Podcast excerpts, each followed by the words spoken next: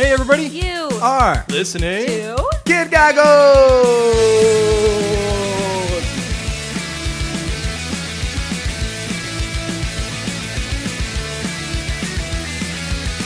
Hey, everybody. You're listening to Kid Goggles, podcast dedicated to celebrating, discussing, and occasionally ruining all the things you once loved. As always, I am joined by my best friends in the whole wide fucking world. We got Stacy Lyons. I met Bat's mom last night. Oh, that's how we're starting off. Just momentum killer. So happy. I met Matt mom's last night. I just want everyone to know. That's how close we are. Just let's give no context to that either. Just she met my mom last night. Jeremy Key is also. I did not meet Matt's mom last night, and I'm bummed about it. But yeah. I wouldn't be. You don't know here. It's fine. And with us today is another person who did not meet my mom last night. We are joined by Johnny from LA. How are you doing?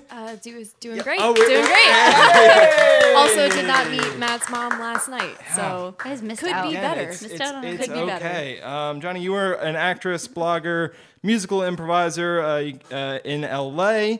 You can catch her if you're in the LA area. I don't even know if we have any listeners in the LA area, but if you're not yet, soon to be. Soon to be. Johnny's going to hook it up. And we got but you can catch her on the Team Garage Band, and she'll be performing. Well, this is already passed by now, but you're going to be at Del Close Marathon. Yeah, we are performing. Awesome. We have a Saturday night slot, 8:20 p.m. Prime time slot, baby.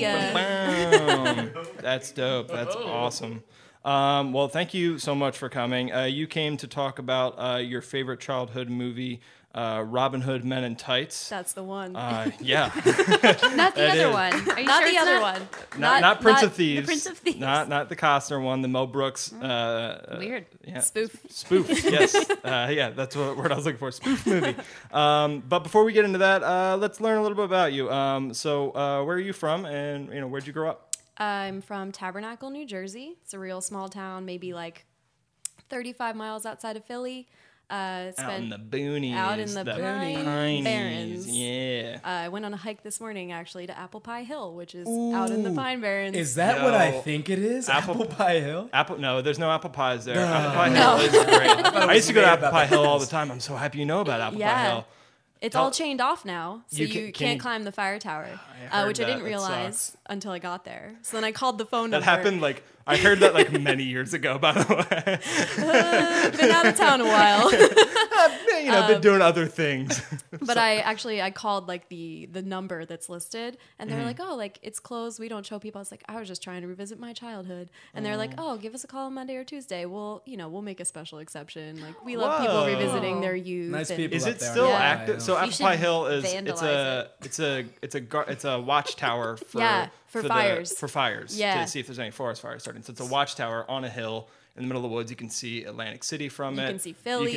From it. Really? It's great. On a clear day, you can see miles and miles and miles. Yeah. It would be very romantic if there weren't always the threat of weird piney people showing up in the middle of the night. What's up with this? And what happened on my first date with my ex-girlfriend, I went there. Here we go. It was a little... it's Matt story time. Thanks for coming, Johnny.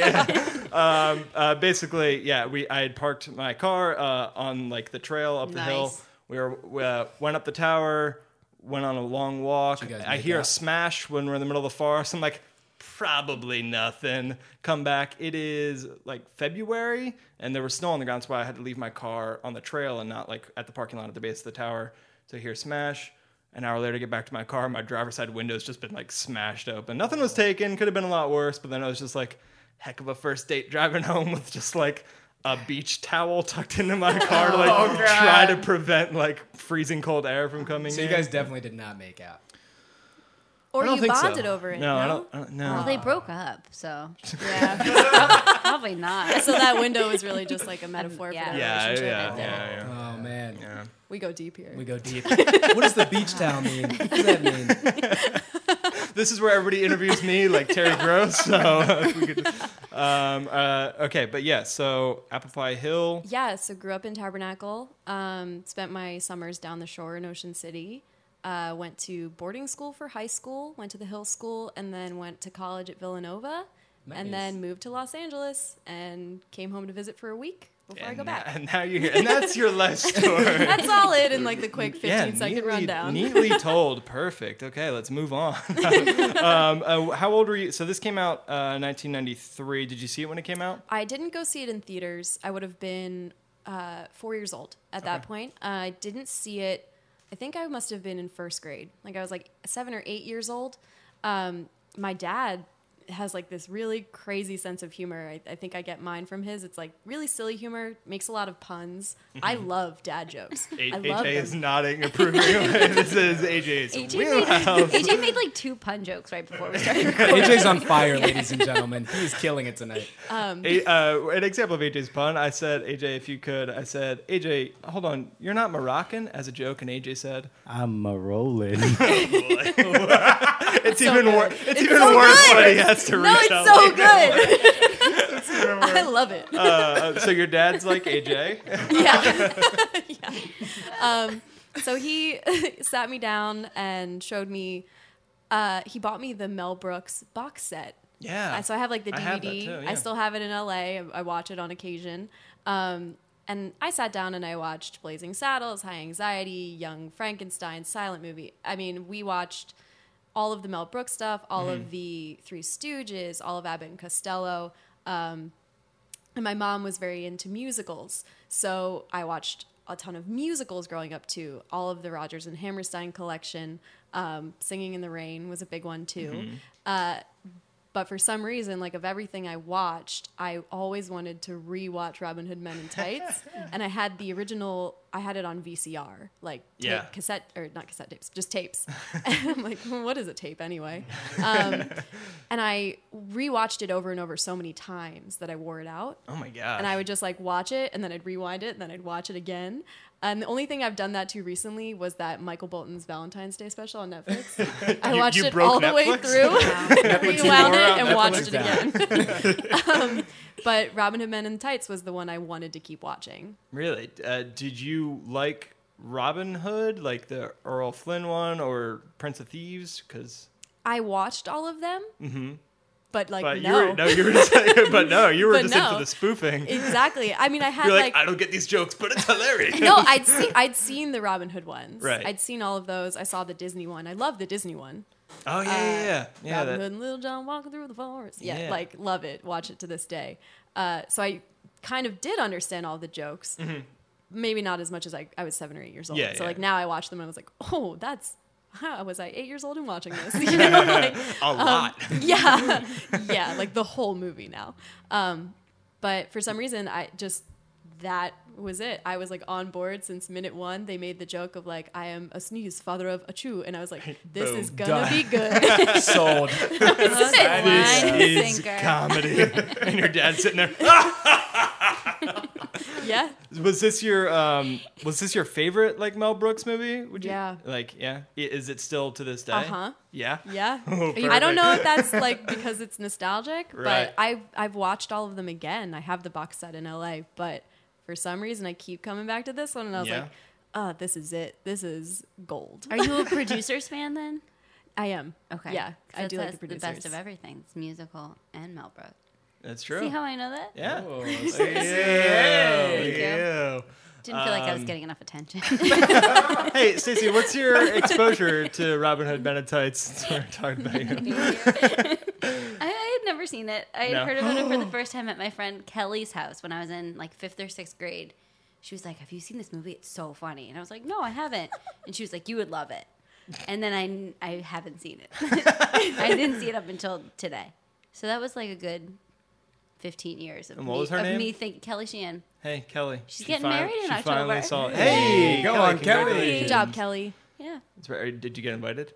I did. Okay. And that's why I'm going to Chicago in October. Oh, okay. To see Hamilton. I didn't remember that you were going to Chicago. Well, you're seeing Hamilton? I'm seeing Hamilton. Oh, God. So I'd never seen it before at all. Just heard of it from Kelly. I had heard it was like really, really good. People Have you seen other Mel Brooks movies?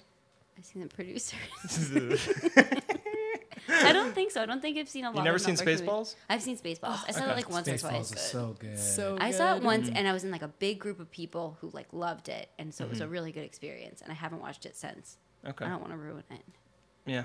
You know, Jeremy. Hey, had you? Hey, Hey, got a question for you. Hey, have you seen this movie before? Oh my God, 100 times. Really? Yeah, dude. Like growing up, everything. Like my mom would watch like two kinds of movies. She would watch like rom-com, Sleepless in Seattle. Shout out, Mama. Yeah. Moonstruck with Cher. You ever see that film? Yeah. Wonderful. You should check it out. I don't think I will. And your mom watch, and like, my mom should like go out for tea. They sound like they would get along really well. Let's set up a mom date. Can my mom get in on that? Well, I have to meet her first. I got to meet her first. But she would watch that stuff, and then she would watch these like ridiculous comedies. So she was really into like Mel Brooks movies, like Monty Python. Wait, did you say Mel Brooks movies like Monty Python? Mel Brooks movies and the Monty Python movies. All right, thank you. Monty Python by Mel Brooks. So I remember growing up watching this moves. Sorry, this is crazy. I remember watching like Blazing Saddles, Young Frankenstein all the time, and like Robin Hood Men in Tights. I watched this movie like 1,000,000 times, and my brother was obsessed with Prince of Thieves with Kevin Costner. Oh my god, that movie got me jacked up. Christian Slater. Sorry, I just watched the trailer in preparation for Morgan Freeman. It's like an all-star cast. Oh my God, Hans from Die Hard with Alan Rickman. Alan Rickman? Yeah. It is like, looks like the most amazing cast. And then I watched the trailer for it watching this movie. Yeah. Alan Rickman. I doubt it. There was some interesting things I saw. That movie definitely holds up. I haven't seen it since I was like really little. I don't think any Kevin Costner movie holds up. Waterworld? Field of Dreams? Oh, yeah. You know what? He's Field of Dreams. Yeah, Field of Dreams. Yeah, probably. You don't cry at the end? I cry at the end. I haven't seen it in so long. When he has the catch with his father. Yeah, it's great. Oh my God, spoiler alert. But then I'm kind of like... If you haven't seen it by now... That's another one. My TV tech teacher showed us Field of Dreams on Laserdisc. Oh, God. This still happening? Yeah, this is like 2008. Like, I don't know why we're watching it on Laserdisc. Dedicated to Laserdisc. I also remember my freshman year of college. I love this movie so much that I was... supposed to make out with this girl. Wait, you had plans to make out with a girl? I had plans. I went to this girl's dorm room, and we were gonna make out. How did you know? Did you guys talk about it, or was it one of those things where she told her friends? Things were just firing on all cylinders. So your boy. So just in your mind, that way. So I remember going to her room, and she had Robin Hood Men in Tights on, and I remember just watching the movie. And being like, I'm sorry, I can't focus on you right now because this movie. And then I left, and then that was it. It's a great story, though. Great story. Yeah. We never. Was it worth it? Did you like the movie? Yeah, it was worth it. Oh, yeah, dude, I had a really good time. So you know what? That relationship never would have endured. I'm sorry, Jeremy, but this one did. So you got something out of it. That's true. Getting deep again. Maybe I should connect. I would always pretend to be Morgan Freeman because he's real cool in that movie. He's got that awesome sword. Right? Oh man, it's great. That movie's so good. What were we talking about? Remember the Men in Tights?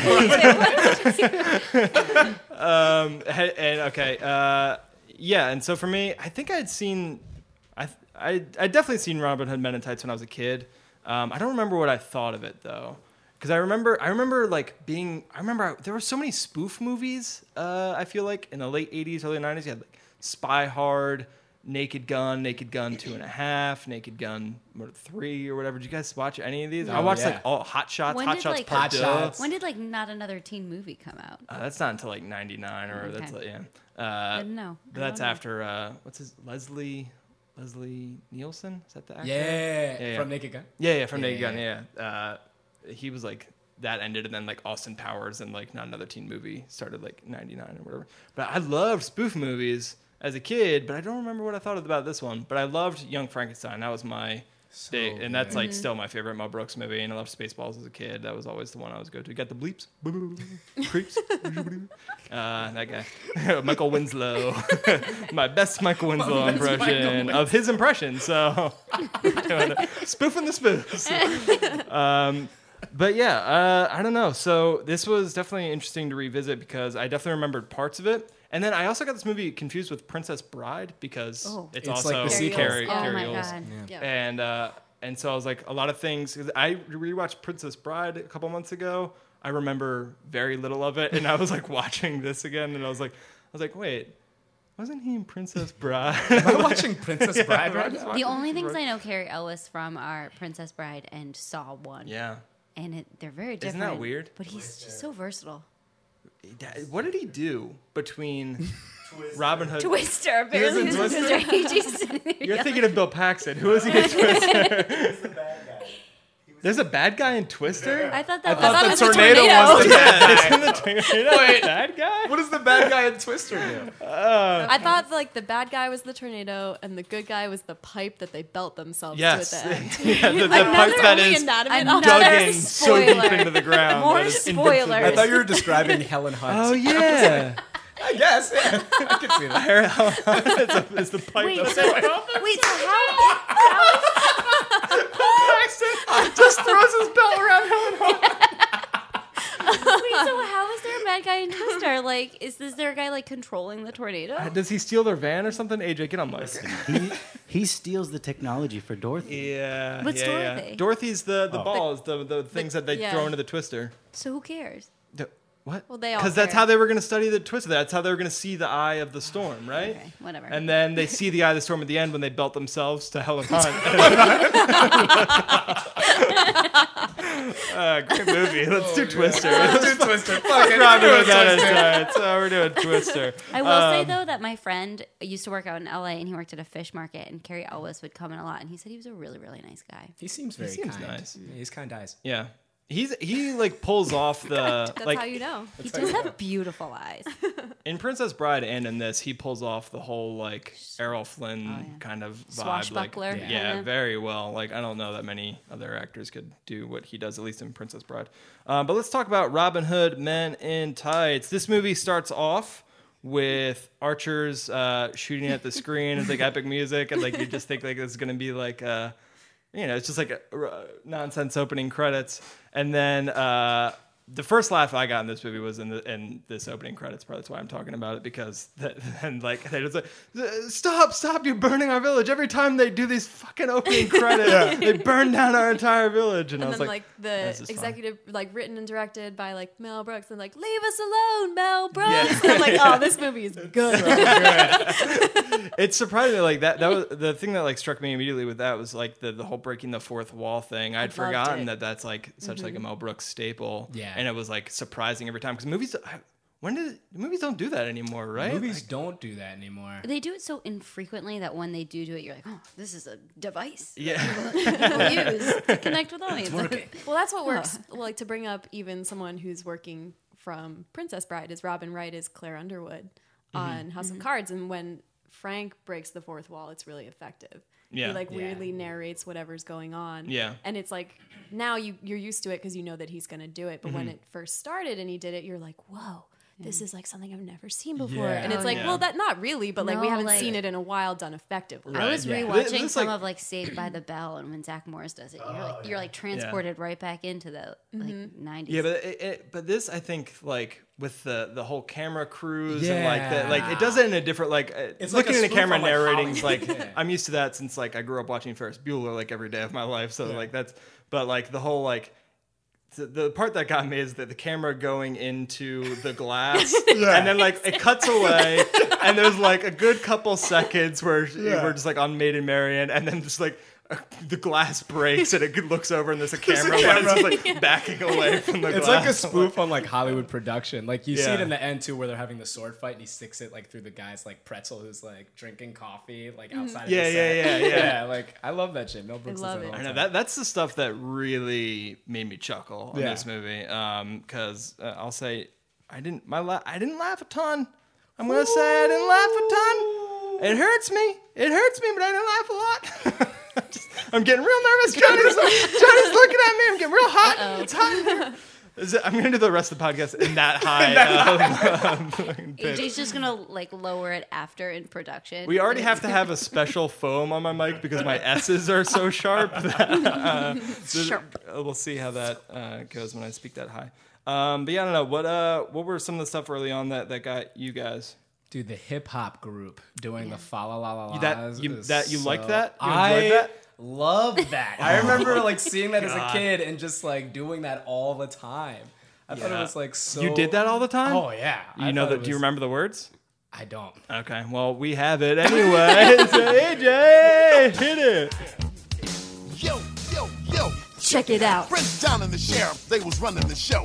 Raising the taxes because they needed the dough. The land, they were shaking down the people just to beat the band. I said, hey. I said, hey. house there. Hey, nanny, nanny, and a ho, ho, ho. I fucking love this movie. The people weren't happy. Morale was low. They had no place to turn to. There was nowhere to go. They needed a hero, but no one could be found, because Robin Hood was out of town. I said, hey, hey. I said, hey, hey. I said, hey, nanny, nanny, and a ho, ho, ho. Dude, I love that.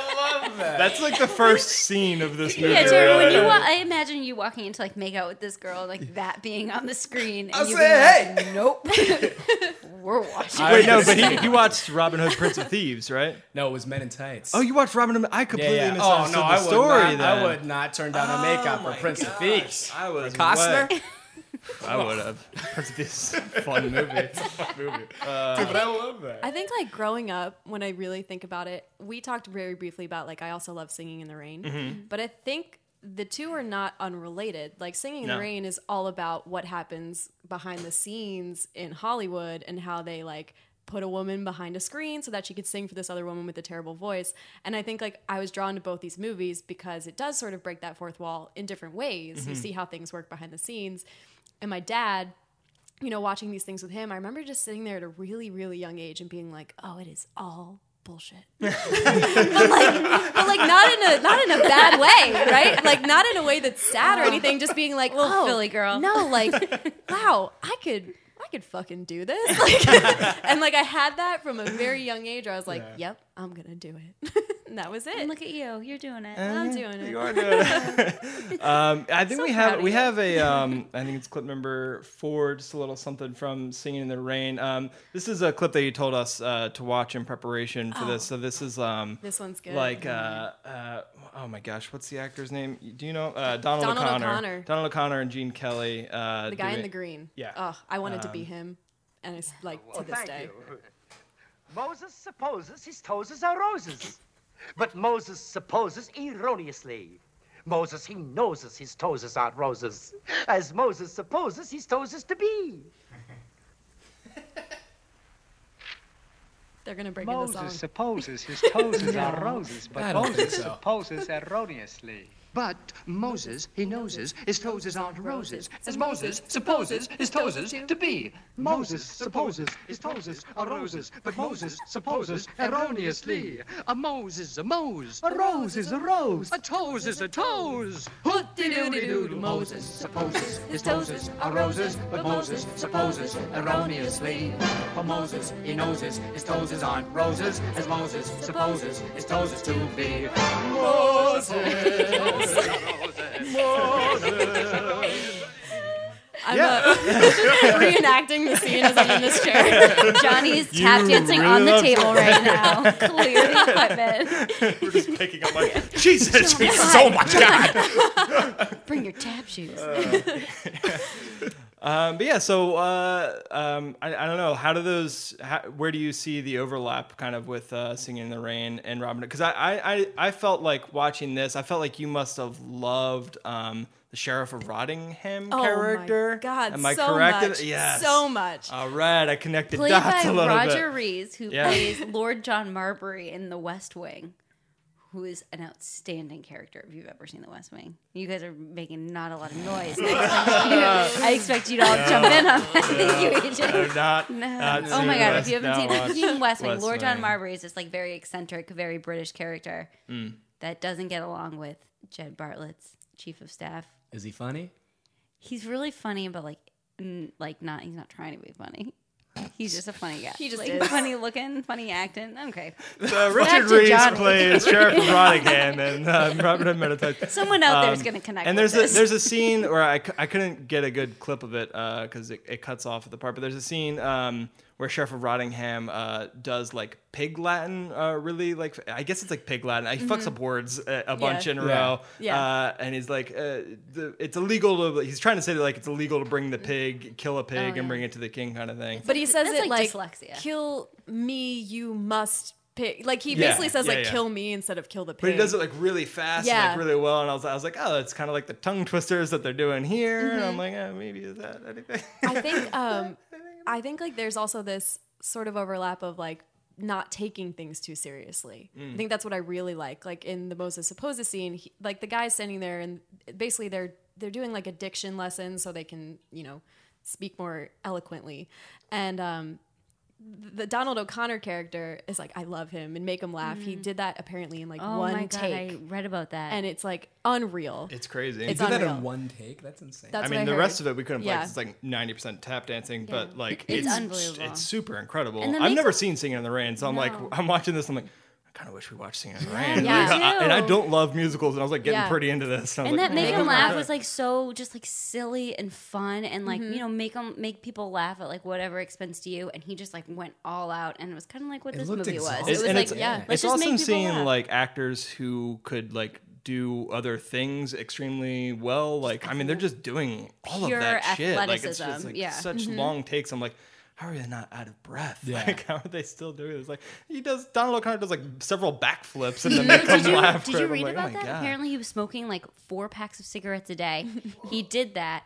He was so out of breath and like his body was in distress from doing that take of it. He went to the hospital. He was in the hospital for 3 days. Someone fucked up the video thing, so the second he got out of the hospital, he had to redo the entire thing. Oh, man. Yeah. Don't smoke, kids. Yeah. Oh, my gosh.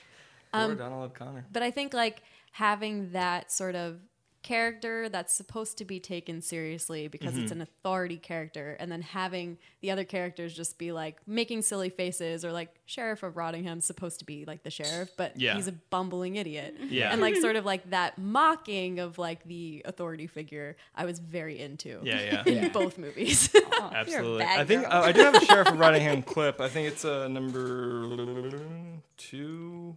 I think, number 2. This I thought was like a good scene, good display of him. He's trying to tell the king bad news. Oh my God. Good news for I love this so much. Yes, I can do that. Yes, bad news in a good way. Yeah. Well, here goes. Wait till you hear this. I just bumped into Robin of Locksley. He's back from the Crusades. You know, he just beat the crap out of me and my men. You know, he hates you and he loves your brother Richard.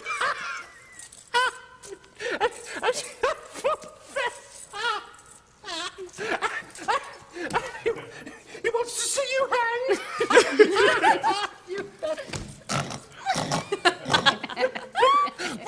We're in an awful lot of trouble. What, are you crazy? Why are you laughing? This is terrible news.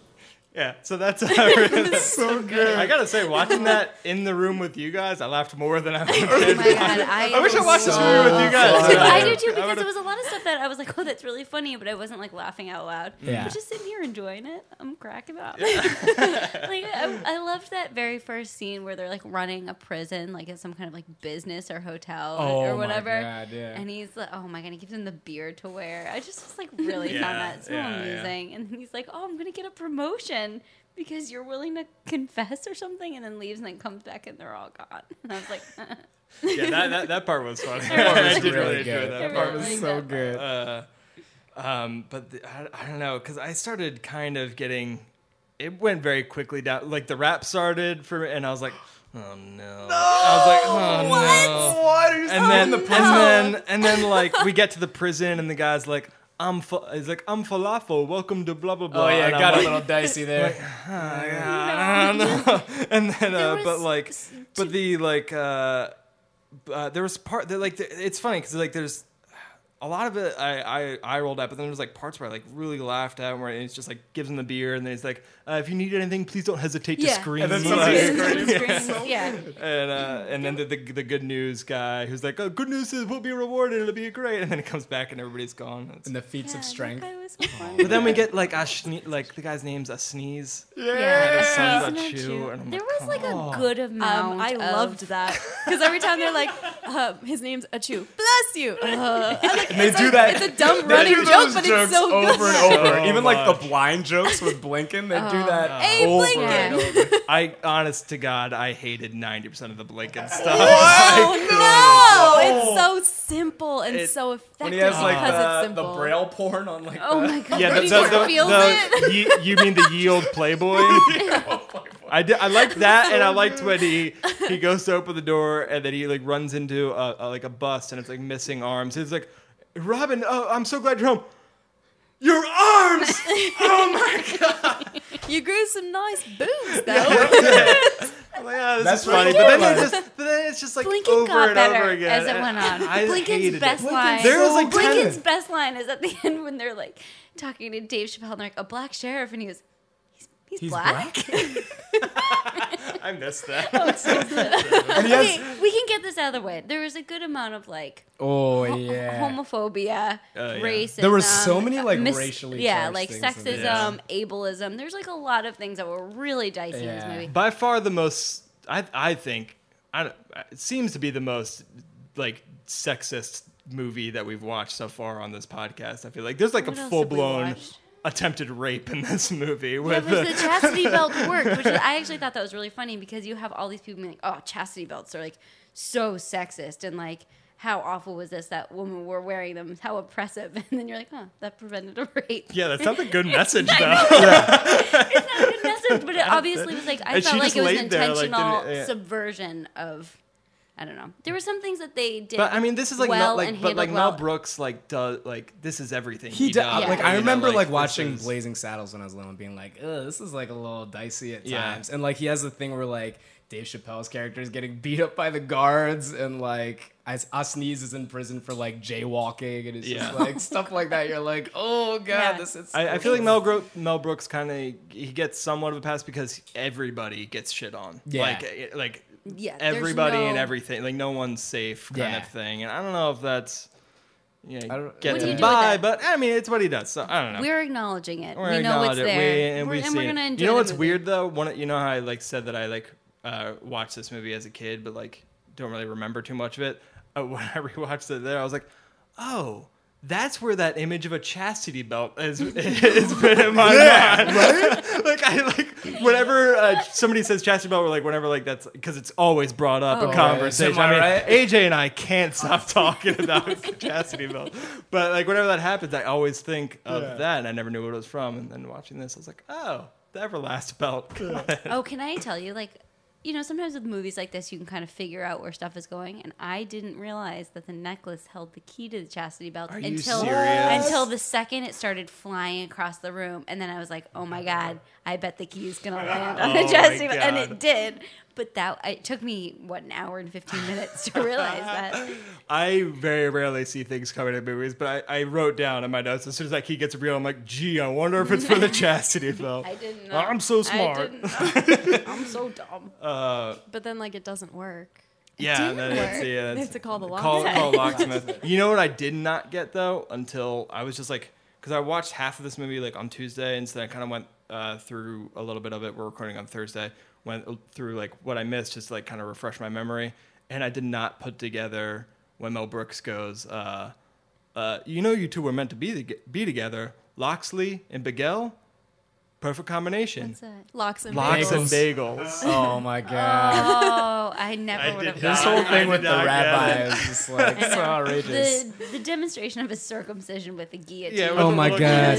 Where he had that nip discount sign, circumcision discount half off. But then Blinken goes to ask a question, and Dave Chappelle's just like, no. You just nip the tip. Isn't that what he says when he talks about circumcision? Okay, guess nobody remembers. All right. Oh, boy.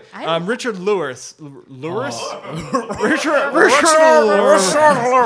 What did you guys think of Richard Lewis? He's Prince John. Dude, what I loved about this movie is that they let a lot of these comedians just be themselves. That's just who Richard Lewis is. And Dave Chappelle was oh, it was just Dave Chappelle. It was Dave Chappelle humor. But his very first role?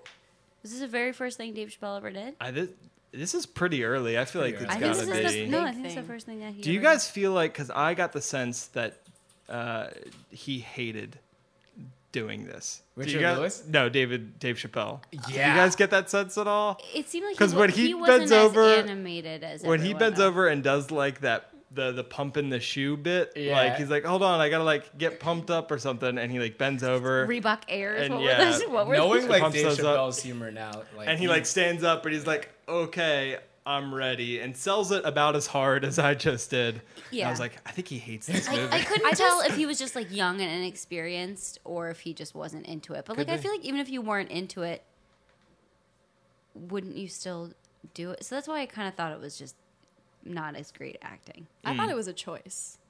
Just being calm. I really think so. I mean, in comedy, right? Like any two-person scene you do, you have the straight man and you have the crazy man. Mm-hmm. And I think Dave Chappelle is very much the straight man in this movie. Yeah, like all this crazy shit is going on around him, and he's the very grounded person that shitty things happen to, that like calls attention to it in a way that like, holy shit, this is happening to this person. He's like the most realistic person in this film. Mm-hmm. Yeah. I think everything in this film is very intentional, and everything is a choice. And I think even his sort of like eye rolling or like not seeming as invested in mm-hmm. it mm-hmm. is because he's not, but I think that he's not invested in it because he's not of the same world of all these crazy kooky people. Yeah. Like that's he's true. The straight man who highlights all the craziness going on around him and calls out all the weird things. There is so much like overwrought acting with everyone else that he probably in any other movie would look normal. And you see that in that creek scene where he's like, I'm on this side, I'm on the other side. Right. Like, I used to do that all the time. I'm on the East Coast, I'm on the West Coast. Yeah.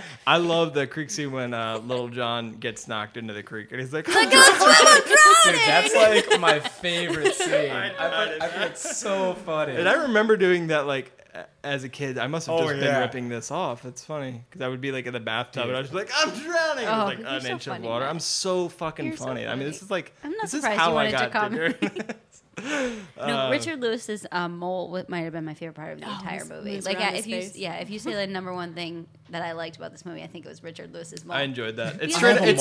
I like love continuity stuff like that. It's straight up Young Frankenstein too. Of the and then in the end, it's like a cyclops eye. Yeah. Can I ask you something? Was your mole on the other side before? And you could just. A long bomb. So good. The only thing I think I've ever seen Richard Lewis in was Curb Your Enthusiasm. Yeah, that's the only thing I really know him from. Same. He was. I enjoyed him as Prince John, but I was also like, he's not a good actor. Like, so bad. But it's a movie where like everything's like hammed up, so like it's fine.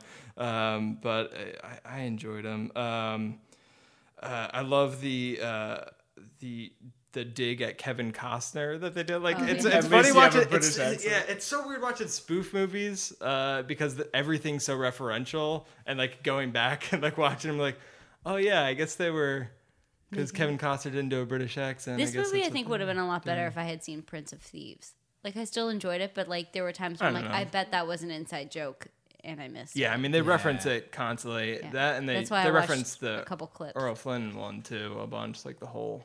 It also lines pig on the table scene. Yeah, it lines up with that movie like exactly, like The Witch in the Tower. Like Latrine. Latrine. I didn't realize that when I was like younger. For some reason, Latrine. Oh, why would you know the word latrine? For some reason, all right. Latrine. It's a beautiful name. So you said before, Johnny, that like.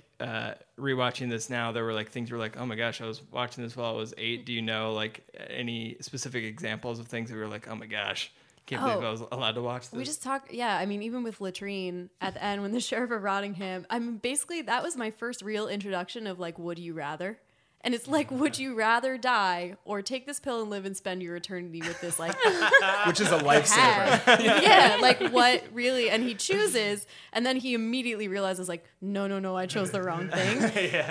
And, like, look, I mean, there was, like, so many things, but I thought about it now, because we, in college, we would always play Would You Rather. Like, we'd go out to the bar and just be like, and we'd come up with some really messed up stuff. Do you have a favorite Would You Rather?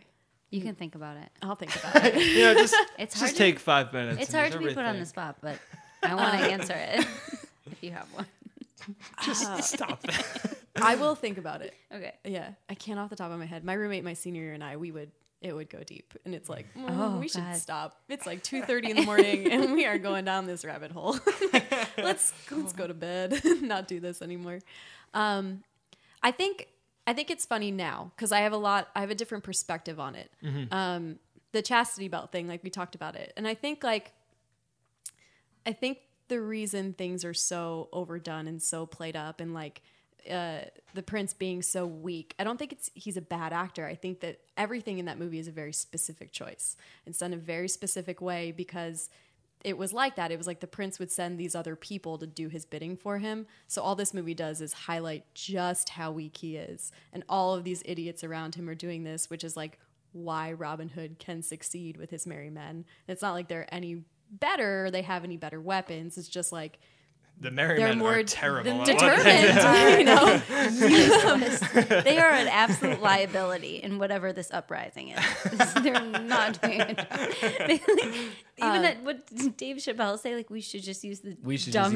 Yeah, we should have. But like the thing, even like with the chastity belt, like now I think about it and I'm like, oh wait, growing up, like our culture was like that was a big thing. Like, oh, like, don't lose your virginity. Mm-hmm. Like as a young woman, like that's a thing you're taught, like guard it, protect it, whatever.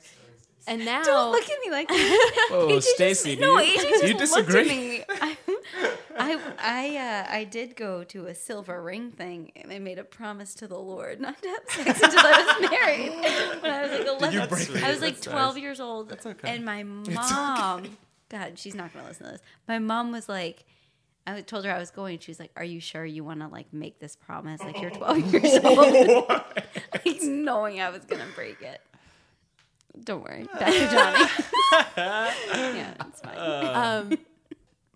Good share. That was a good share. Thank you. I'll join you in this mess. I was not a young girl swearing my virginity to God, but I was like freshman year. I was like, no, I'm abstinent.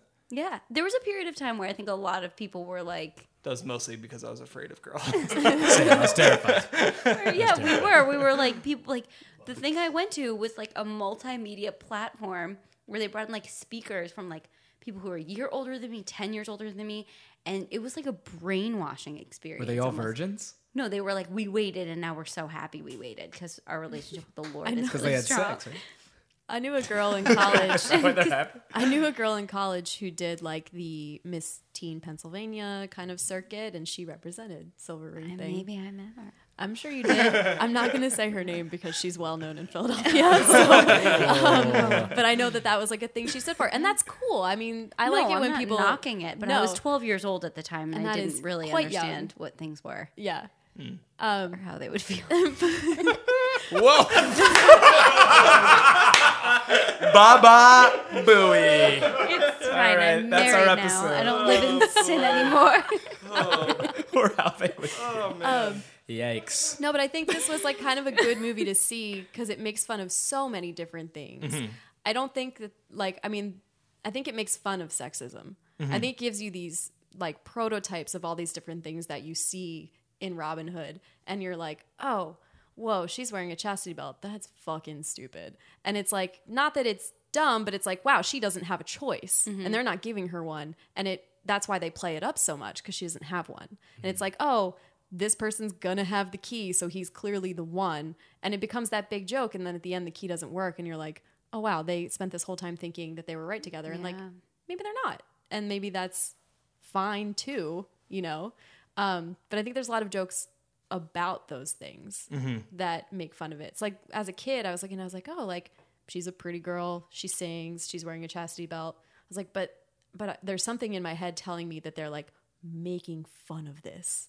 And I think that's kind mm-hmm. of important to see from a young age mm-hmm. because even if you don't agree with it or if you grow up like thinking different things, it's good to see like other people who are like, not that this is wrong, I guess, but this is a totally different time period, and here's a way we can talk about like the things that were messed up in this time period, right?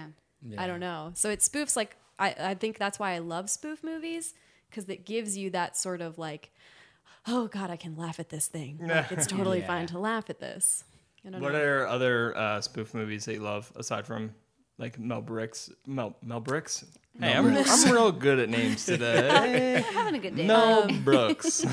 I love Monty Python and the Holy Grail. I thought about that a lot while watching. Even when, like, especially when Dave Chappelle was like, he stole your girl, and then they just like show him on the top of a castle, like in the turrets. with her over his shoulder, just like running across the screen. Yeah, it's very much. Like little goofy things like that remind me. That and the Sheriff of Rottingham's men coming up and like doing the horns just with their. Yeah. It reminded me very much of like the coconuts. Yeah, the Sheriff of Rottingham instead of Nottingham. Yeah. I like, oh my God, the scene where because the classic Robin Hood scene where the only thing I remembered from any kind of Robin Hood was the arrow went through the arrow. Mm-hmm. Yeah. And then they do that whole scene and then he's like, wait a minute, I think I get another arrow. And he pulls out a script and then everyone pulls out their script. Yeah. So good. He does get another arrow. Oh my God. I loved it. I really did so like that. Much. Yeah, that was great. I think I really enjoy spoofs that make fun of like medieval times specifically.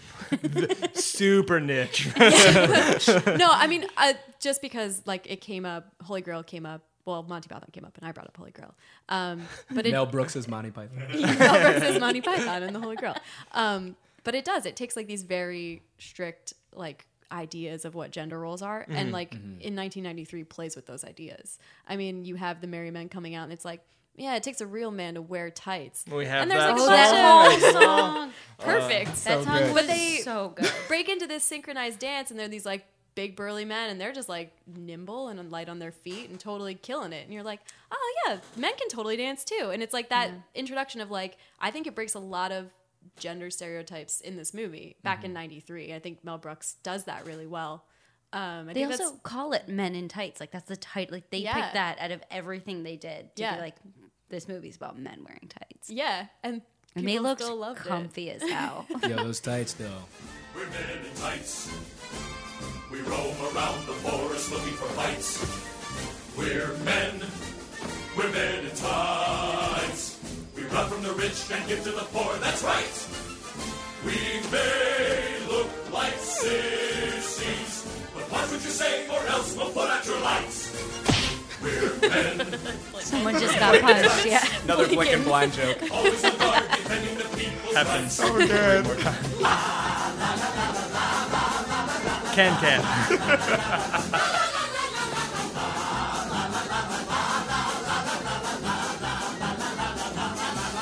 We're men, manly men. We're men in tights.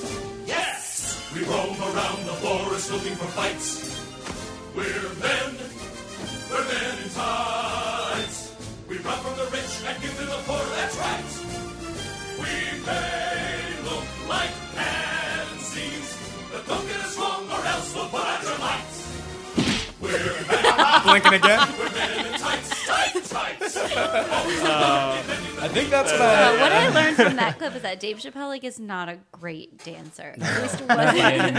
I like watched him like almost primarily during that scene, and he misses the beats. Okay, I watch Lil Jon. He's like right up front. He's hard to miss. He's You know who was originally supposed to play that part, or who was asked to play that part for Chappelle? For Lil Jon. Oh. Let's play guess again. In 1993, Hulk Hogan. The Giant. You nailed it! I remember thinking that when they're on the bridge, I was like, he looks just like Hulk Hogan. That's amazing. Oh God! All I was thinking is the Princess Bride being like. Oh man, Jeremy, it's crazy. Big Hulk first fan. Guess. Big Hulk fan. Check out episode 1.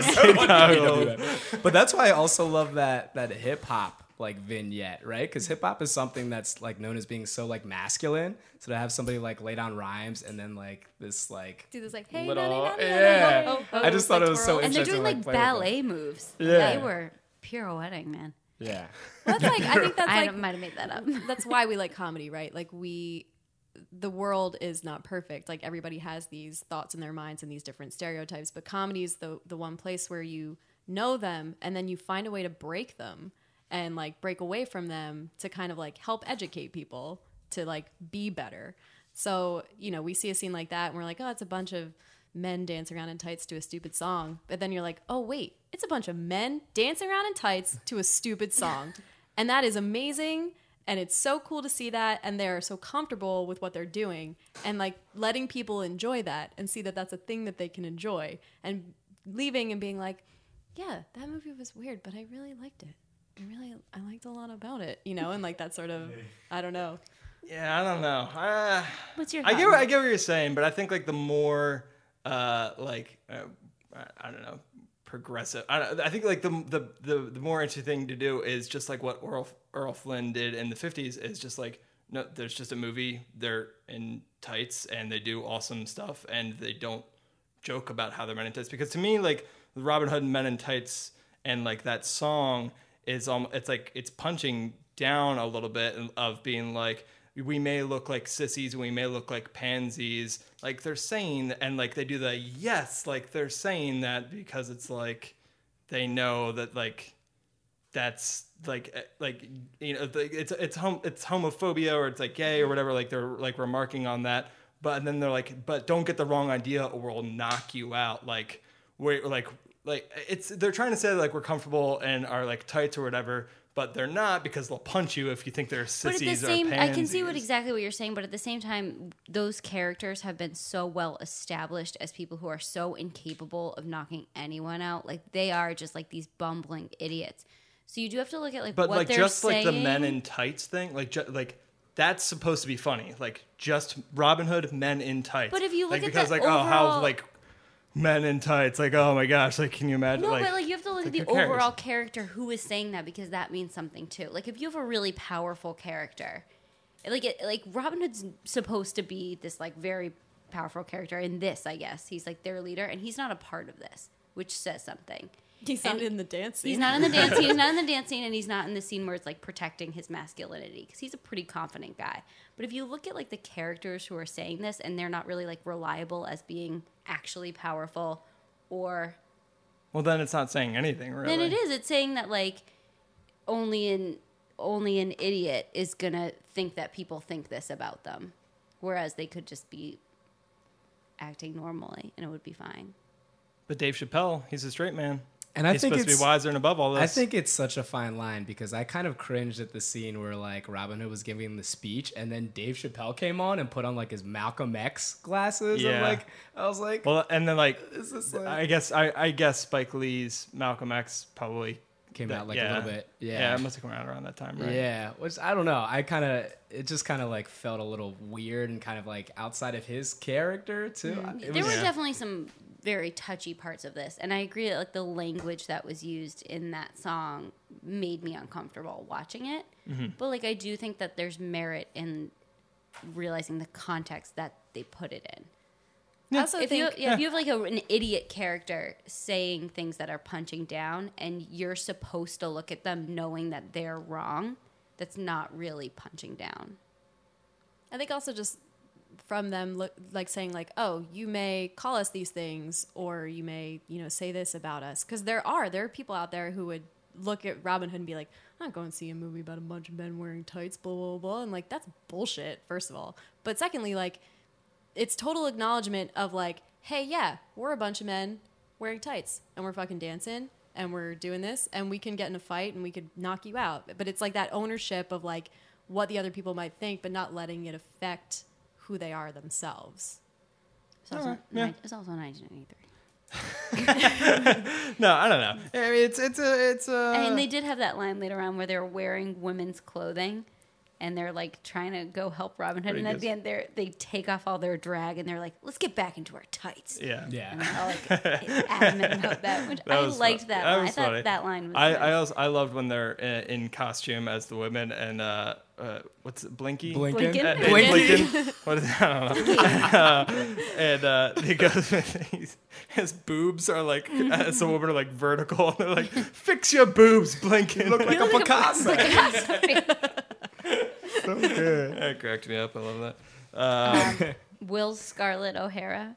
That was another thing that really tickled me. We're from Georgia. Mm-hmm. Will Scarlett. Scarlett's my middle name. My real name is Will Scarlett O'Hara. And they just look at me and he like winks. And we're from Georgia. Oh my gosh. I really thought the Clint Eastwood guy was Clint Eastwood. Oh my God. Dude, I got to tell you, I've watched this movie like 100 times. And now that I'm older, like the one scene that I was laughing out loud at was that Don Giovanni scene. I thought it's it was so funny. And it goes so off the rails. Like, where he's pulling the cotton out of his mouth. It starts with him like petting this fake lizard, and then it like fake shits on his hand, and you don't see it, but he wipes it on this guy. And then like the one guy is just repeating Godfather lines. It's just like crushing nuts and throwing it in his mouth. Godfather lines and on the waterfront lines. Isn't that like, yeah, could have been a good He just goes into Marlon Brando. It's like, why is Dom DeLuise just doing random Marlon Brando lines? Oh my God. I loved that though. That was great. It was a good impression too. It was good. I love even more than that though. Like I was already laughing a lot in that scene. Even more than that is the right hand man guy who had Dom DeLuise just like, I just got out of the dentist. Sorry. And he gives his cotton balls and put them in my pocket. I was cracking up.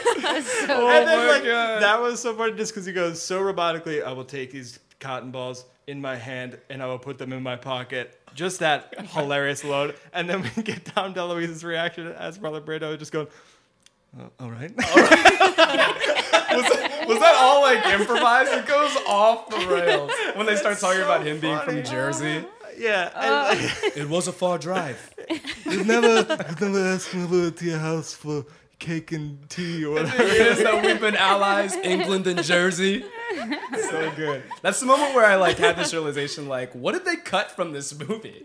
They cut anything. That scene goes on for like it's like 5 to 7 minutes. Yeah. Like, there are a lot of very long bits. It was it like existed just for itself. It had no impact on the rest of the movie whatsoever. And also, it's weird like watching some of these older comedies because in like older comedies they leave room for laughs. Like was like a thing that they do. So like bits would go on for like so, like I'm thinking of the bit in particular where. What's the woman's name with the chastity belt? What's her character's name? Marion. And her. I was gonna say Ariel. Her red long hair. Yeah. Her like maiden who was the girl from A League of Their Own who could hit really well. You guys remember her? Oh, the German chick. I don't think she was German. Wait, who are you talking about? Yeah, Madonna. Yeah, Madonna's in this. Marion, the lady who's following Marion. The lady who's following Marion. She was in A League of Their Own. She's the big one that they had to hide her face and stuff. They made a lot of fat jokes. Yeah, but that whole bit where they like jump out and they try to like land on the horse. And Princess Bride. Is that Princess Bride? Princess Bride, because at the end of Princess Bride, they all have the horses and they all have to jump out of the balcony out to the horses. Yeah, I don't know. Like I said, I remembered nothing of Princess Bride. But that whole thing, like that scene goes on for like Megan Kavanaugh, and that whole scene goes on for so long though, and it's like weird rewatching these things. Wait, what is wrong with you? Sorry, the very first thing it says she's known for, it looked like a Mighty Morphin Power Rangers thing, but I don't think it is now. Jimmy Neutron. It's just neon colors. I love when AJ goes on IMDb because then our podcast just turns into us reading IMDb. Hey guys, you don't even need to go. We'll just do it for you. We did that whole episode about who got kicked off SNL. Yeah, we did. AJ, I need you to stop fucking going on IMDb. AJ never stops. You can't wrangle these people. Never stop. Dude, that scene was so good. I loved. But it is. Did you guys feel that at all? Did you feel like the slower pace of the comedy? Because I mean, you like watch this and you watch like a Judd Apatow movie now. Like Judd Apatow feels like fucking lightning pace to these older comedies. Did you guys feel like this at all? Well, not in terms of length, but in terms of like jokes per second. I felt like this movie. I didn't feel like it flew. Like I paused it a lot. No, I felt like I paused it a lot. Like I was like, all right, this movie's still going on. How much time do we have left? Well, like I was enjoying it as I was watching it, but it did feel long. Versus, and then like as soon as I stopped it, I watched those Singing in the Rain scenes that were like, oh my God, just so much happening and so engrossing and engaging in like 4 minutes. It was just different. Yeah, it's an interesting dichotomy. I don't know. I thought it flew. I don't know. There was like so many like. Do you think it's because we loved it growing up? Because I'm like, oh, this movie should be longer. There's like so many like because they're leaving laugh breaks. You guys are actually laughing. Yeah. So it doesn't seem that long. Yes, a lizard. For me, I'm just like. Why is there 3 minutes of silence after this joke? There's like so many small like details. There's so many small details that make this movie so good. Like when they're having like the sword fight in the castle, and there's like one of those exit signs. That you see in the studio. That. Yeah. Or like the mole, or when he's taking a bubble bath and they're all like blowing into it. Dave Chappelle's hat. There's just like those little details. The England Hollywood sign. Yeah. I really like. There's when they tow away the castle and Blinken's on the toilet. Like, that goes longer than it needs to, but I love that it does. And I love. It's the smallest foundation I've ever seen. Because you're also like, these logistics don't make sense. They can't just remove the house and like this isn't how it would work. Yeah. But for some reason, I'm just like, I don't really care. He's on the toilet, and it's hilarious. Hold on, Johnny. You're telling me they can't wheel away a stone castle? Hold on, John. It's crazy. What are you learning out there in LA? Happened to a buddy of mine. I mean, I'm not so sure. But they see when you pull away, when they are pulling away the castle, there's like wide load on the back of it, just like. What a simple joke. It's like, I love that stuff. There's that sentence like, if we break it, it's not our fault or something. There's a lot of liabilities. Yeah. There's a sign in the where the Clint Eastwood lookalike guy is about to snipe Robin Hood. There's a sign in the back that says like, I can't remember exactly what it says, but it says like, Ye Old Book Depository or something. That's just like the JFK Book Depository where like Oswald shot it, but it's like very like small in the background. Porta privy with a porta potty. Ye Old Porta Privy. They had a lot of toilet jokes. There's the privy, the latrine. Well, she changed her name from latrine, like shit box, to latrine. And then my name's that. It used to be shit can or something. Yeah, and then it was at the end they named all the Johns. They didn't. Fucking Patrick Stewart. This is really a movie about how toilets got nicknamed the John. That's what this movie is at its core. I loved when Patrick Stewart showed up. I was like, holy shit! I had no idea. I was like. Oh, this movie just got prestigious. I have a plot question. So for this movie, Prince John. You sure? I don't know. So Prince John, his father was Patrick Stewart? Yeah. King Patrick Stewart. That's his brother. It's his brother, but he wasn't supposed to be like running this kingdom in his absence because he left for the Crusades. Yeah. So like someone needs to run this kingdom. But he like really usurped his power, like he like really took over. Advantage of it. Yeah, like he's just supposed to be like a placeholder, but like he was raising the taxes. Yeah, he was taking money from the people. He, like he wasn't supposed to do any of those things. Okay. He was just supposed to like make sure nothing. Nothing. Oh, okay. Exactly. Okay, I got it. Sorry, that confused you. Good me. Now? I was confused by this movie. Okay, I love to imagine you watching this movie trying to get a grip on the plot. Hold on. Well, just watch like the Disney Robin Hood. Where Prince John is like the lion. Mm-hmm. All I remember was like about that movie was like the musical. Wait, he was like a fox, right? Wasn't something like an animal? Robin Hood was a fox. He was a fox, and then there was Friar Tuck, and I remember his robes. He was also a fox in this movie. Or no, he was. Friar Tuck was a possum. Oh, they did have the fox. That fox was really cute. Very cute. The little baby fox. That was so funny. So funny. What's so funny about it? Just that was a baby fox? The dolphin noise as the fox was running away. Yeah, was that a dolphin noise? Yeah, it was a dolphin noise. The fox was running into the woods. I don't know. I had some questions. We failed to mention, though, that the guy who plays a sneeze is Isaac Hayes. Isaac Hayes. It's like, we don't see him around anymore. Isaac Hayes. Like gemstones glued to his cheek. He seemed to have fun. We don't know. I don't know. Just Carrie Elwes like jumping into the tide and swimming through like the English Channel into the Med. And it's row, row, row your boat. It's like an English uppity version of row, row, row your boat. I like that. I forgot about that. That might have been like the thing I laughed the hardest at. That was so funny. Just seeing him just like, you just expect a boat to be there, and there's not one. That's comedy. You expect something, and it surprises you. Oh, man. No, I really did love that, though. Okay, so I feel like I can predict where most of you are going to come down, whether or not this movie. So the question we always ask here is, if you saw this movie now for the first time as a grown-up, do you think you would still like it? All nostalgia removed. Jeremy, let's start with you, since you had seen this a bunch. What do you think? I'm going to say no. Oh, Sorry. Are a fucking nut. God damn on, man. This movie is crazy. Like classic comedy. It's so good. You have a lot of like slapstick humor. You have like those minor details that take everything to the next level. Mm-hmm. Like every character is just like absurd, and I feel like nothing matters like in this world. Like they're just doing funny things just because they're funny. Like the Sheriff of Rottingham talking in a weird order. Like, why are you doing that? It's hilarious. Yeah. God, I love it. Yeah, it's so good. And Marion's a real babe. Yowzers. That was the hottest. No one's denying that. That was the hottest chastity belt I've ever seen. It was like a bikini cut chastity belt. It's everlasting. Like usually you get the ones that are like kind of square and boxy. Like I've seen a chastity belt portrayed in a movie before. Uh-huh. And it was like square and boxy. What movie? Because maybe that's... I've been trying to think of it this whole time. Maybe that's... I'll get to it. Was it not Monty Python, The Holy Grail? It was not... There was a chastity belt in that movie. Oh, I can't remember. I'm pretty sure there was, and it was not sexy. And then when she gets out of the tub and she like turns around, AJ pulled it up.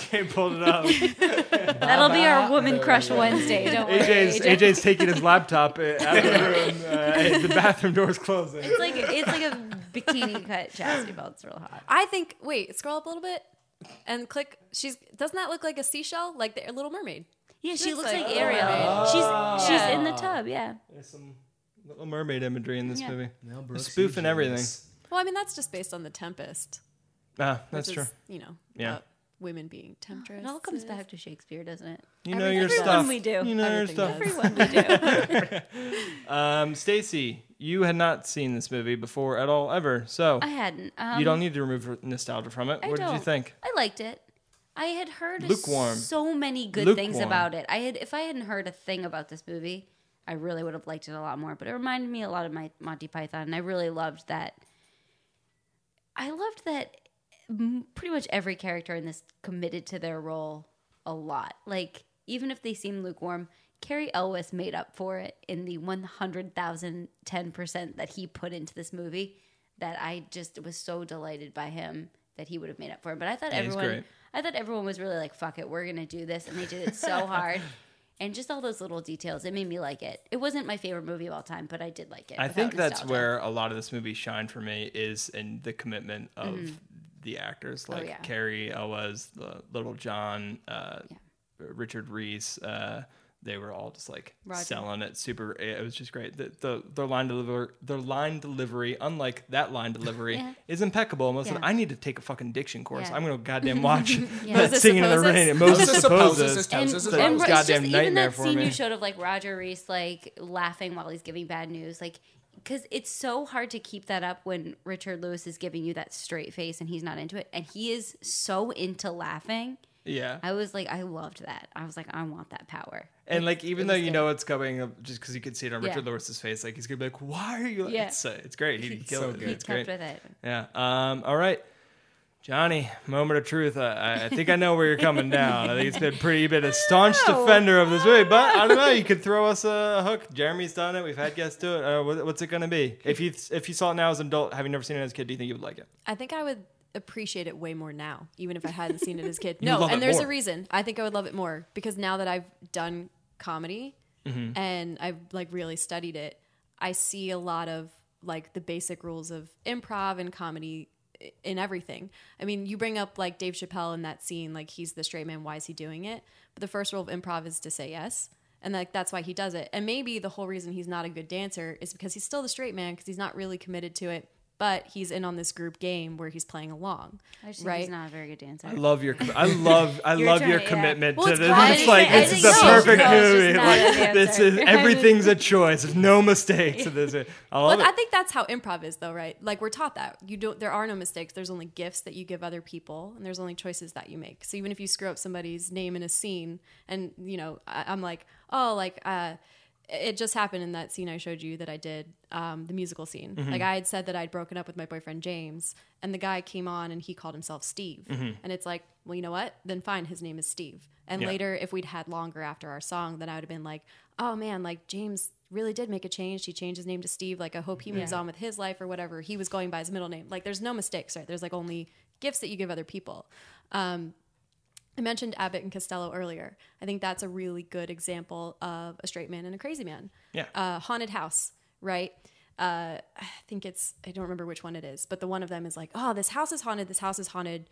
I really believe it. The other one's like, I don't believe you, but you can show me that it's haunted. We will go through every single room in this house so I can prove you wrong. Like he's still yes ands, but he keeps his very specific perspective on it.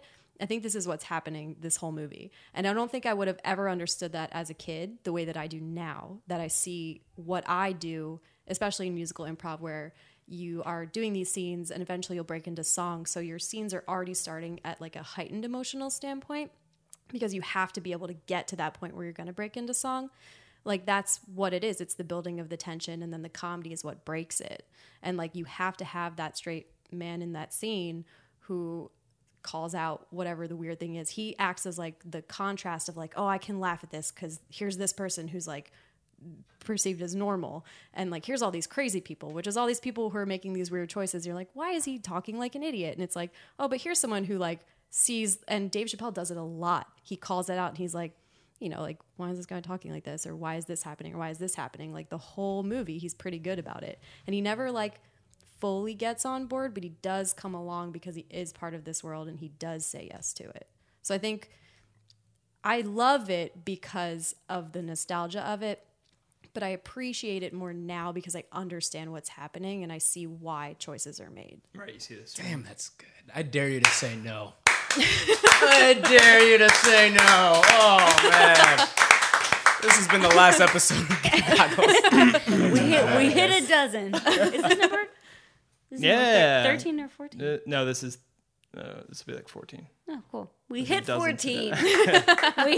That lucky number that podcasts always try to get to. We did it. Yay. Yeah, I thought this movie was okay. And that's comedy right there. I love Mel Brooks, man, and he's got great movies. Young Frankenstein, I still think it's great. Spaceballs, I still think it's great. Blazing Saddles, still think it's great. I just don't think it's one of his great movies, but who gives a fuck what I think? I think it's great. I'm so glad that we did not ruin anything for you and that you still love this movie, and it's perfect. And Stacey, I'm glad you somewhat enjoyed this movie. I'm glad that I talked about my virginity. I'm glad that you are fucking... God, I love it. Me too. Yeah, I'm glad I told you guys about like my pact with the Lord. We got some stuff out on the table today. I've been meaning to tell you guys that for about 14 episodes now. I will take these cotton balls. I will put them in my pocket.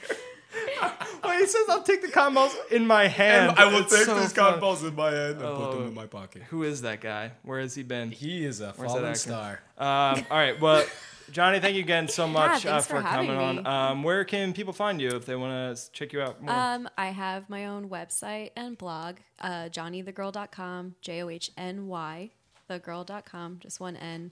Crossbred and on all social media at johnnythegirl, Twitter, Facebook, Instagram, Snapchat, SoundCloud, at Johnny the Girl. Oh, I'm going to Snapchat you so hard. LinkedIn. I love Snapchat. I am on LinkedIn, too. I'm on LinkedIn. That's what I'm talking. That's my platform. Get her in your network. Yeah, she will help you. You got to be first-degree connections or this isn't worth it.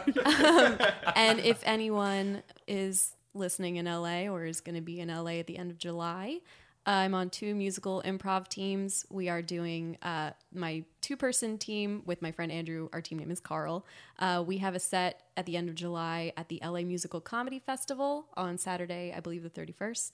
And then Garage Band is headlining the LA Musical Comedy Festival also that Saturday night, the last weekend in July. And, which one are you doing at Del Close? Garage Band is doing a set at Del Close this coming Saturday night, the 24th of June. And then July 12th, anybody's in town, my improvised one-act play team, the New Hickory Players, is doing a set at UCB Sunset as part of a one-act play festival. Nice. So awesome. Nice. That cool. is... We have a lot of stuff coming up. Awesome. But it's all in LA. Well, awesome. Definitely check those out if you're in LA. Jeremy, what do you got? You're playing with Red Man or something? We're playing with Red Man and Method Man. That's next week. Is this going to come out? This is coming out after. This is 2 weeks from now. Oh, it was great. We killed it. Wrote the script for How High 2. Oh, man. We're playing a show at Spruce Street Harbor Park for people in Philly. Free show. Yeah. July 20th. And then we're playing at Exponential Music Festival July 20th. On July 29th with like Spoon and Wilco and Charles Bradley. That's a different kind of music. Yeah, it should be cool. It's calmer. Spoon does hip-hop. That's not true. Spoon does. I'm sorry, Spoon. I'm so sorry. I didn't realize Spoon was still around after That's the Way We Get High. I thought that was just the one hit. Oh no, they're still riding high. Nice. I guess I don't know. I don't listen. Good for Spoon. You roped me with Wilco. I couldn't give a shit about Spoon. I used to listen to a lot of Spoon. Stacey, you got anything? Yeah. Little. I'm at Gideon's. We're at Del Close, but you won't see us because this is too late. That we're just talking about Del Close. So much. Yeah, it's well past. You're gonna see this in 2 weeks. PG-13 every Wednesday night until the end of August. Until the end of August. and yeah, just hanging out in Philly. Just come over. Get on my Instagram. You'll figure it out real quick what I'm up to. And you can also catch me as well as AJ on PG-13 every Wednesday night at the Philly Improv Theater. Thanks to AJ on the ones and twos as always. AJ! That sounds so lackadaisical. Let's give it up for him. Check us out on iTunes. Last episode, I'm starting a new thing. Review us 5 stars on iTunes and make up any fact about AJ, and I'll read it on mic. Can I do that? If it's funny enough? Yeah, I don't care. I'm going to make so many accounts, AJ, just you wait. But yeah, do that. And also thanks to watercooler.com for hosting us and Mike Marbach on there. Check out the other great podcasts on the network like Stark Raven Mad, the Game of Thrones podcast, and Reheated, the Leftovers podcast, and my other podcast, Hot Mess, where me and Matt Romans watch a sad movie together, get on mic right after, and talk about how we're still crying. And you can also check Kid Goggles out live at the Philly Podcast Festival, July 23rd at 1:30 p.m. at the Philly Improv Theater. Come on out. We'll let you know beforehand what we're watching so that you can watch too and have fun with us. And that does it for this episode. Thank you again, Johnny McConnell.